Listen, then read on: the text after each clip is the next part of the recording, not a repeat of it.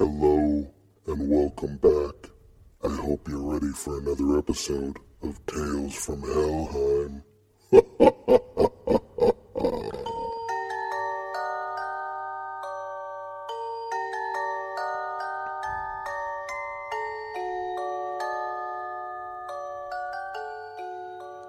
Haunted Gym? I don't know what to think anymore. This is the first of many stories about strange experiences at my gymnastics facility. I can and will post more, so keep watching. Note Names have been changed, and I refer to myself as OP in dialogue. Now, I know what you're thinking. OP. A haunted gym? Come on. This is supposed to be nonfiction. Believe me. I would have thought I was crazy reading this too. I've always been skeptic, but this really changed me. I'm the person who loves science and can always find a logical explanation for something, even when it's a huge stretch. But no, I'm not joking. These experiences changed me and my team forever. You believe I'm not crazy yet? Well, that's good. I can finally tell you my story. I've been doing gymnastics for about nine years at this point, and I'm competing level 8 this year. But this story begins about a year and a half ago in November of 2017. Competition season was rapidly approaching, and plans were being made to move our gym across town before the month was out. So we were working harder than usual in the gym. Our team was burning out, and we really needed to remember why we love the sport so much. My floor coaches, Gabby and Maya, sat us all down one day to have a team chat. Brooke, Abby, Sydney, Emma, Charlie, Alana, or Elena, and I sat in our usual semicircle at their feet. I can tell you're losing it. I am too. So I propose a break. After Friday's practice, we'll have another sleepover. This may be our last chance in this gym. Everyone, of course, loved Gabby's proposal. All of our past sleepovers had been some of the funniest experiences at the gym, and they had really brought us closer. This one was to be no exception. My teammates all agreed to bring drinks, games, and of course, food.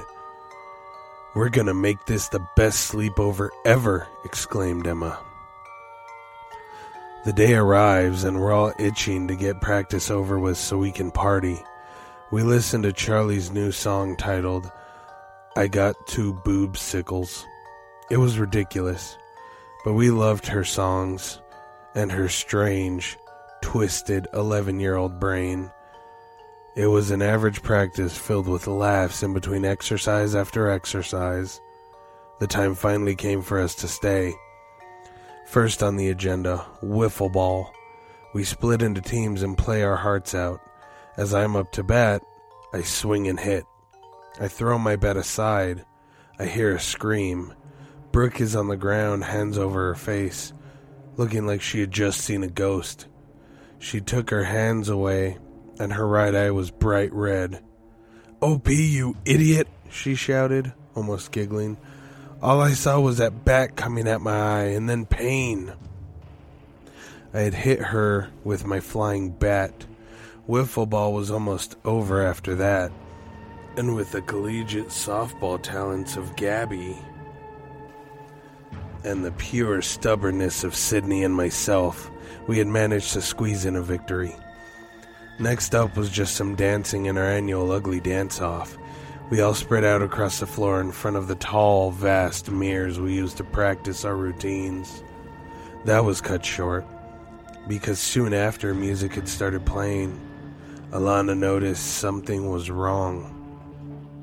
Guys, guys, she shouted until one of us decided that maybe what she had to say was more important than doing the worm. We shut off the music and turned on the lights. What the hell do you want, Alana? We all questioned. Those haven't been there, have they? No one did that? How could we never have noticed? She asked, her voice slightly shaking. All of us confused. We stared at her like she was crazy. We thought maybe she was crazy until she slowly raised her hand, pointing to the top of the mirror. There they were, long, thin, white handprints all across the top of the mirror. There were some very large, claw like ones, upside down, twisted, all over the place. Some of them were tiny, almost as if a baby had crawled across the mirror. They too were twisted, upside down, and in no special pattern. It was like I could feel the hands clawing up and down my back, and the chill sent me to the ground. We were all floored, staring in horror and awe. Did one of you pull that? Come on. Don't scare us. This is total bullshit, I said. I knew in my heart it wasn't any of them but my skepticism prevented me from believing what I was seeing. None of us did that, Opie. There's no way anyone could do that without standing on something. Abby had always been like an older sister to me. She was strong and fearless, but now even her voice was high pitched and quivering with fear. We all sat there almost silently for a few minutes, just processing the image before us. Being tweens and teens, each of us took out our phones and snapped a shot of the prints In a vain attempt to lighten the mood, Emma said the big ones look like a Sheldon made them. We were too creeped out to fully appreciate the humor, but a lighter mood came over us like the blanket. The little ones are definitely a little girl, like the girls in The Shining, Charlie remarked. I dubbed her Lucy, but that wasn't quite right. Sydney suggested Lucille, and something about that sent a chill up my neck. Lucille? repeated Maya, and I could tell that she too had felt what I felt. I can't look at them anymore. Let's get rid of them, Brooks suggested. This kind of paranormal activity affected her most. She had always believed in ghosts and grew up in an old house with many experiences I had chalked as phenomenon. Now, I wasn't so sure about that. Gabby and Maya grabbed the cleaning supplies and a couple step ladders, and soon the mirrors looked as if no hands had ever touched them. Scared, but determined to keep up with the fun of the sleepover, we decided to play Blackie hide and go seek. But in the nearly pitch black of the gym at night, the only light coming in was the dim beams of occasional headlights on the road outside, streaming through the dusty garage door windows. Rounds went by. My spots were legendary. I've always been great at finding tight spaces and corners no sane person would think to check. The round when it happened was no exception. Let's pause the story real quick and I'll give you a layout of the gym. When you walk in the front door, there's a lobby. The lobby enters into a seating area. The seating area is next to a small carpeted zone we call the preschool area. In front of both of those is the spring floor, and towards the left side are the vaults. Farther to the left is a trampoline and some other mats in storage. The vaults naturally have runways that extend all the way to the back of the gym. On the far left, past the trampoline area, there are parallel bars. Behind the floor on the opposite side of the runway are the bars, and on the far right of the bars are the beams. Littered throughout are piles of mats and other drills. Now, this may seem fairly arbitrary and frankly a bit confusing now, but I promise you it will make sense. This is what made the round absolutely spine chilling. Gabby, Maya, and Abby were grouped together to be seekers. They retreated to the lobby to count as we scrambled in the darkness to find a good spot. I chose to hide in the darkest corner of the preschool area under a small and colorful beam and covered up by a thin mat. I made sure I had a peephole. Everyone else scattered and hid and after all the noise of moving mats had died down, I swore I heard a faint noise. I heard it again. But this time it was almost in my ear. We'll be back after a quick break. Are you a huge cunt? Us too. Wait, can we even say cunt? Of course! It's empowering these days. Cunt. I'm Ange Ballastone, aka the drag queen, That Girl Gina. And I'm Mike Fails, just a normal gay guy, I guess? And we're the hosts of The Big Cunty Couch. A gorgeous new talk show podcast where we invite queers and peers to sit, bitch, and be fierce on a huge ass couch. While we gab about all things gay. So come get cozy. And cunty. With us. We're pan for platforms, so find us anywhere online and get listening, sweetie. Or watching. Or both. Otherwise, why the hell am I in full drag? And we'll see you on the big. Cu- oh, wait. I thought we were going to say that together. No, on the big cunty couch. Mwah. My name, omitted for privacy, of course, the voice says, sounding like a hissing snake. Although the seekers were still counting, I felt that I couldn't be loud. Even though the voice had sounded so close to me, I thought it was Emma calling out for me from the right edge of the floor just 15 feet away. I whispered back, What? At the lowest volume I could. So I thought she could hear me. I only whispered once, and there was no response. I never called out again, because at that exact moment the seekers emerged from the lobby into the awaiting darkness. I watched through my peephole as they went straight for the trampoline area, talking a little bit, but still scared. After all, it was dark, and we never had the best feeling about the gym at night. Tonight, particularly, I had a worse feeling than any other time we had ever slept over. I watched the seekers' figures moving from the trampoline area to the vaults, then slowly walking down the runway. My spine was interrupted by a figure in the corner of my vision. There was at least one human like shape, slowly making its way across the floor. Toward the vault runways where Gabby, Maya, and Abby were still sneaking along. I was a little mad that Emma was planning to scare the coaches without me, but insistent to remain hidden. I didn't come out. I hid my face for a second, and as I ducked back into my secret pile, I heard a sound. The sound that still sends chills down my spine. It sounded like a herd of animals crawling down the runway at a sprint. The girls had made a plot to scare the coaches without me. I looked out as soon as I heard the noise and had to cover myself up immediately. Then I looked back out. What I saw still haunts me to this day. It wasn't my teammates out there at all. It was nothing. There was no one there.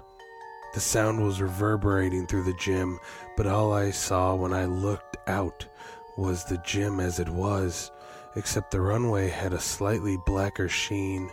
Maybe it was the figures. I hadn't looked long enough to tell.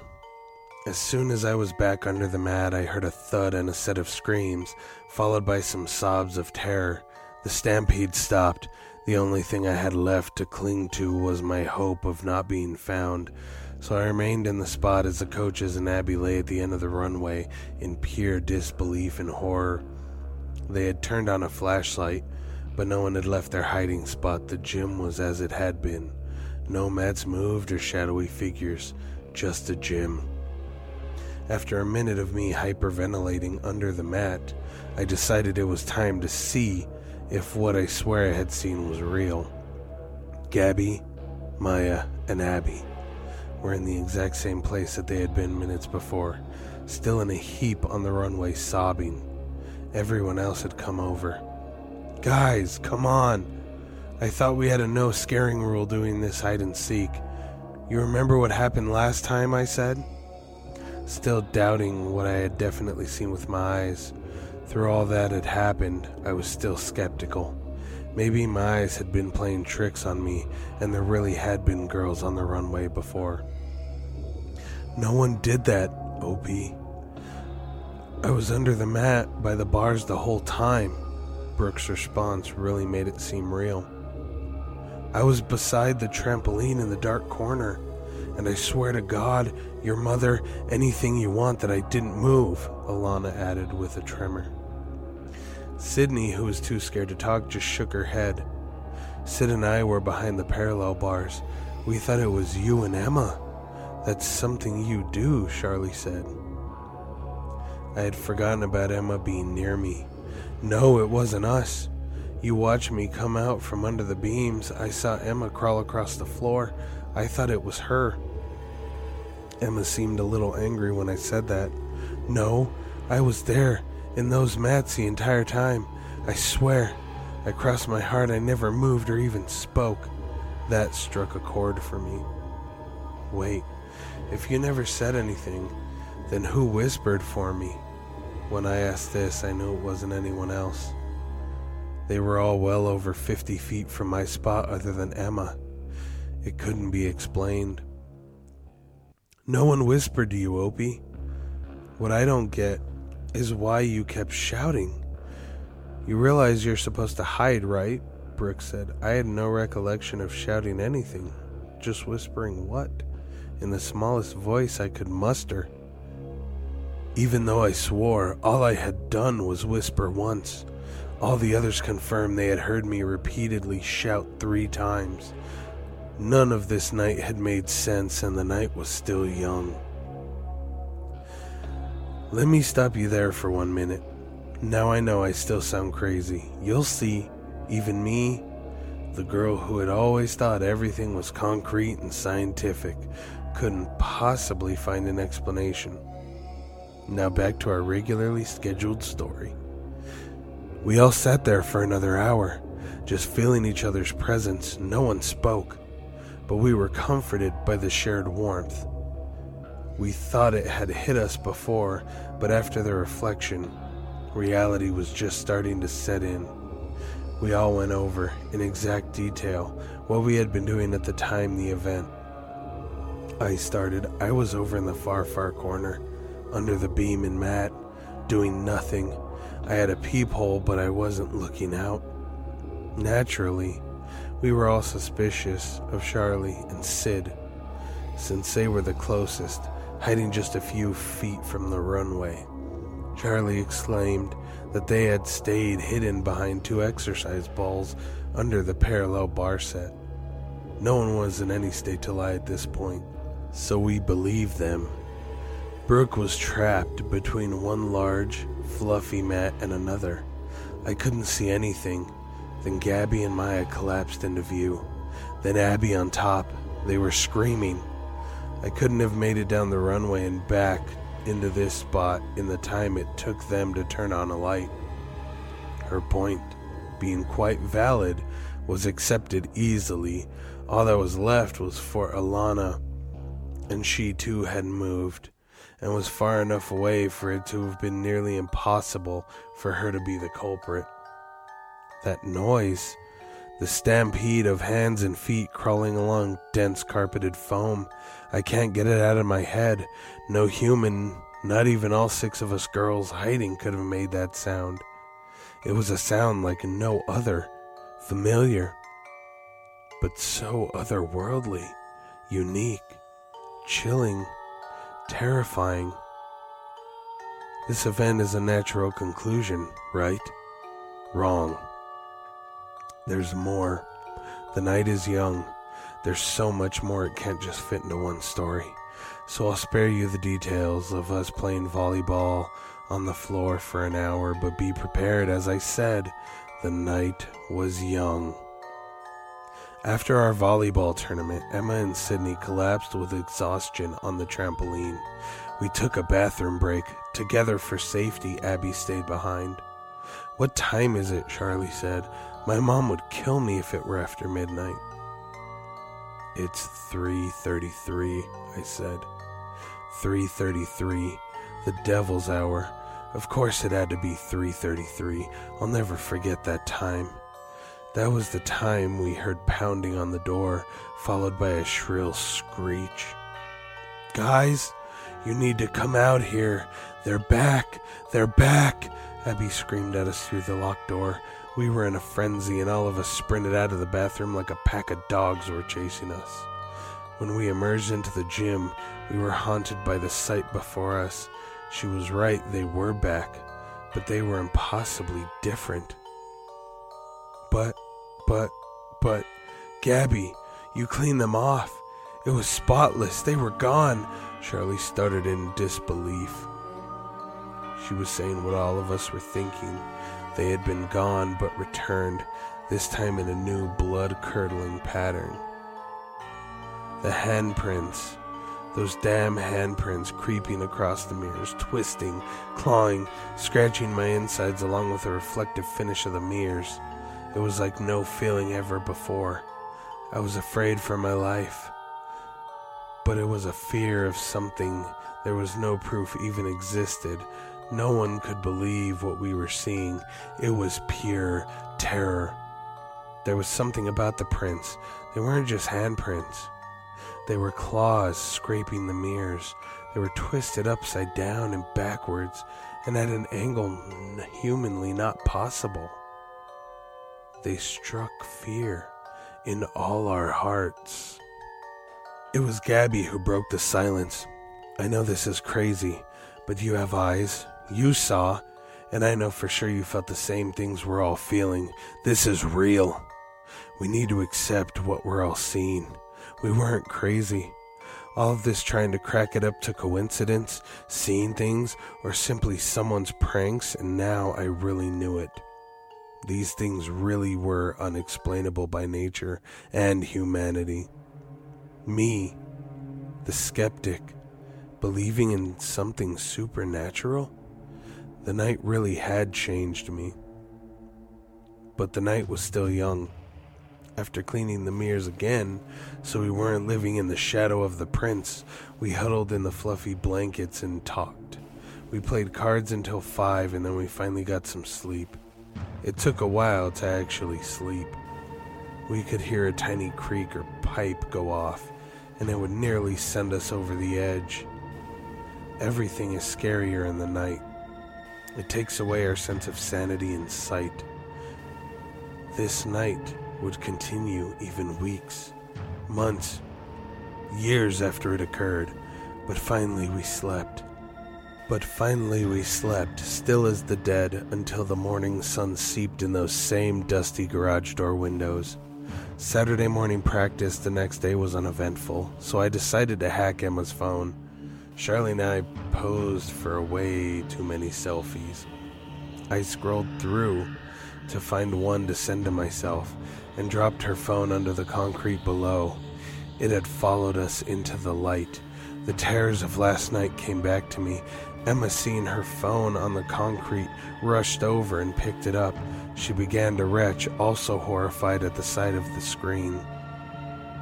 On her phone had been a photograph of her, asleep on the trampoline. I thought it was Sydney until I noticed her sleeping body in the back corner of the image.